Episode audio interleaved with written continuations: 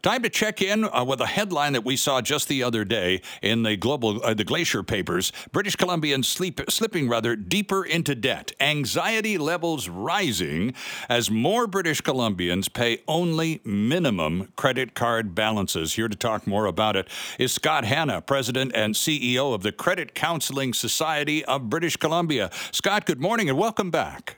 Good morning, Sterling. Good to be here. Well, it's good to have you with us. Uh, these, uh, th- this headline, of course, is absolutely not news to you and your colleagues at the Credit Counseling Society, as you observe this behavior and and these uh, these uh, results on a daily basis. And and I think what we're seeing with inflation, and we're hearing this from many guests, Scott, uh, is that people are resorting to using credit where normally they would have used cash simply because they've run out of cash and yet still need to eat eat and do other human basics. Well, you know, it's kind of in line with what we've been seeing since August of last year, where the number of people contacting us for assistance has been going up month over month. You know, looking at the number of people reaching out for help this month, it's up 110% versus January of 21, wow. 22, pardon me. Mm-hmm. So it just shows that, you know, the state of where we're at right now. I mean, with, in, with inflation at that was at a near 40 year record high and seven interest rate hikes, and likely another one this month. It's created a perfect storm to put people in financial difficulty. Right. And you know, there's another factor as well. Uh, and Layla Kadir, who is a producer of this program, with whom you've already had a conversation, that's why you're with us today, had mentioned to me, we were talking about credit cards and buying groceries on a credit card, for example. She says, Well, I do it quite deliberately because my credit card company, uh, it's a loyalty points program, Scott. So if I buy my groceries on, uh, uh on my credit card and I get these points. Once I pass a certain point threshold, my credit card company, in quotes, gives me $50. So why wouldn't I indulge in such a shopping behavior?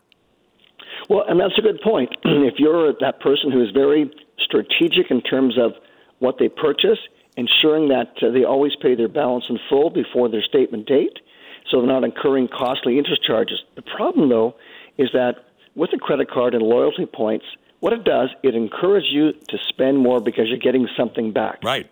And if you were to sit back and look at saying, if I didn't have this credit card, would my behaviors be different? Would I be buying less expensive things? Would I be avoiding some things because I wouldn't be concerned about getting some points back?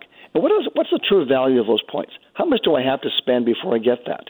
As an example, Sterling, I see this loyalty program at one of the grocery stores I shop at, and their flyers this week it said buy buy four of any of these regular priced items, and you get 300 points. Right. The value of those 300 points about three dollars, mm-hmm. and you're paying the full hit on those four items that are expensive. So you really have to question who's winning here. It's the credit card companies, it's the retailers, it's not the consumer. So, back to the headline in the Glacier papers, Scott. Anxiety levels rising as more British Columbians pay only minimum credit card balances. That keeps the account alive and active. It keeps your card useful to you, and yet you're not doing much other than just basic maintenance. How dangerous is that? Well, the, the reality is if you only pay the minimum, you may never get out of debt. However, if you were just to pay that minimum payment, and not pay the slightly smaller payment amount next month and the slightly smaller the month following, you would slowly get out of debt. And that's the problem with with the variable interest rate debt, like a credit card, versus having a loan that has a very definitive start date and end date. Right. So it's so critical for the individual who's been using a credit card like that, saying, I need to change. Credit cards are never meant to carry long term debt.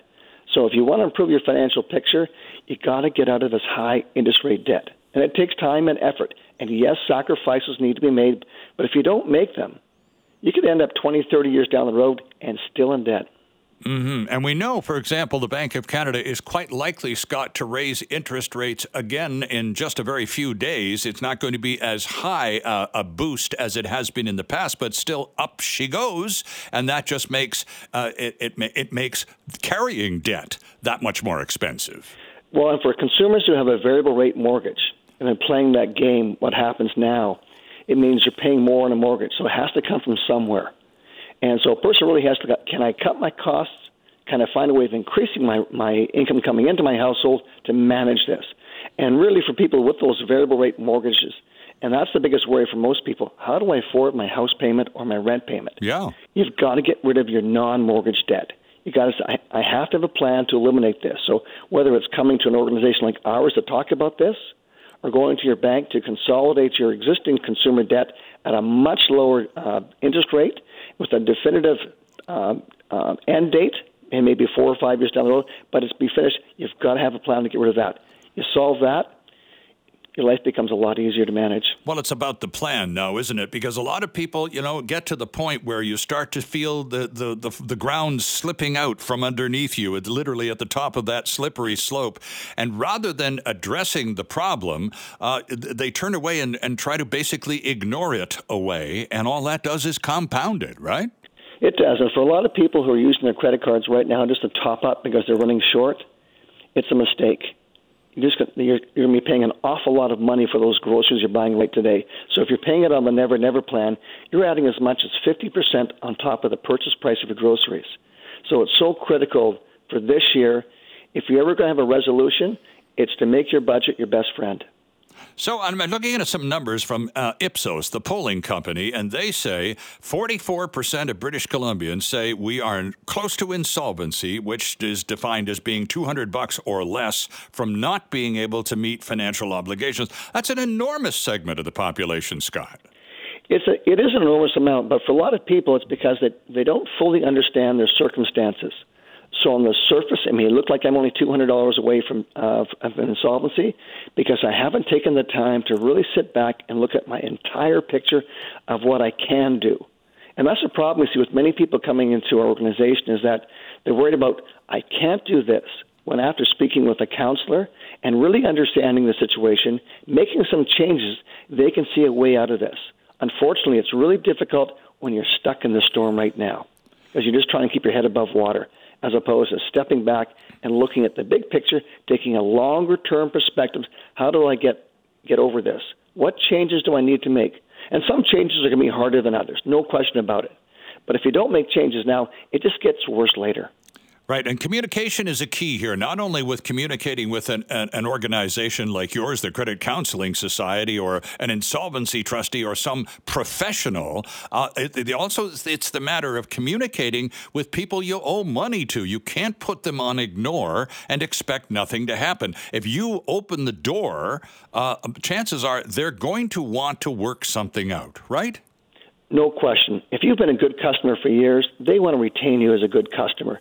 And if you're coming to them, you're being proactive while you're still in good shape with them, they're going to help you find a solution that works for you. The question you have to look at saying, is this in my best interest or is this in their best interest? Mm-hmm. Because sometimes they may say, well, we can do this, but we may need to have a cosigner because of the amount of the debt. Or we may, may need to take this debt and attach it to your home as a, for security. So you really need to look at that from the perspective is this the best thing for me? And that's why I strongly encourage people to get a second opinion first before you take action because the steps you make today are going to have a lasting impact on you for a period of time. Yeah. So take the right steps. And a final point, and it's always good to have you on the show, Scott. We do appreciate your joining us. The final point is this is the matter of shame. Uh, to be indebted, to be sinking below the water line, is to have mismanaged somehow, and there's no glory in that. And in fact, a lot of people feel failure and shame, and they don't want to approach a professional like you because they don't want a sermon. They want help? Well, that's and that's the the problem. People feel like they're going to get a sermon, which they don't. You know, each month when I have my my town hall meeting with my staff, I read a client comment, and the one that uh, topped the list last month was from a client says, you know, we came to you five years ago in shame over our circumstances, and here we are now paying off our paying off our debt, and I thought we never could. And through your help, in addition, it also, which is very timely for the today's question, sure. is it helped us become sober. Ah, interesting stuff.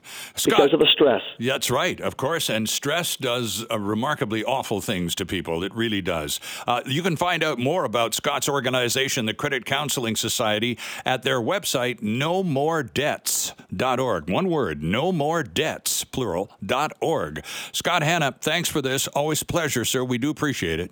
Take care, Sterling. Bye for now. Hi, it's Shauna, and I might be a bad parent because my kids think french fries are vegetables. Hey, it's Ryan, and I might be a bad parent because I went out for wings when my wife was in the hospital after giving birth. Johnny here. I might be a bad parent because in my house, the tooth fairy gives pocket change. But we're not alone. Len emailed us and said his six year old daughter's Tarzan moment going from love seat to lazy boy by curtains made him more proud than any dance recital. and Andy left his two year old at the rink. All right, guys, I'm sure we're not alone. Like Andy's kid. For stories and confessions like this, make sure you check out our podcast. It's called Bad Parents, and it's available wherever you get your podcasts. I left a glove at the rink.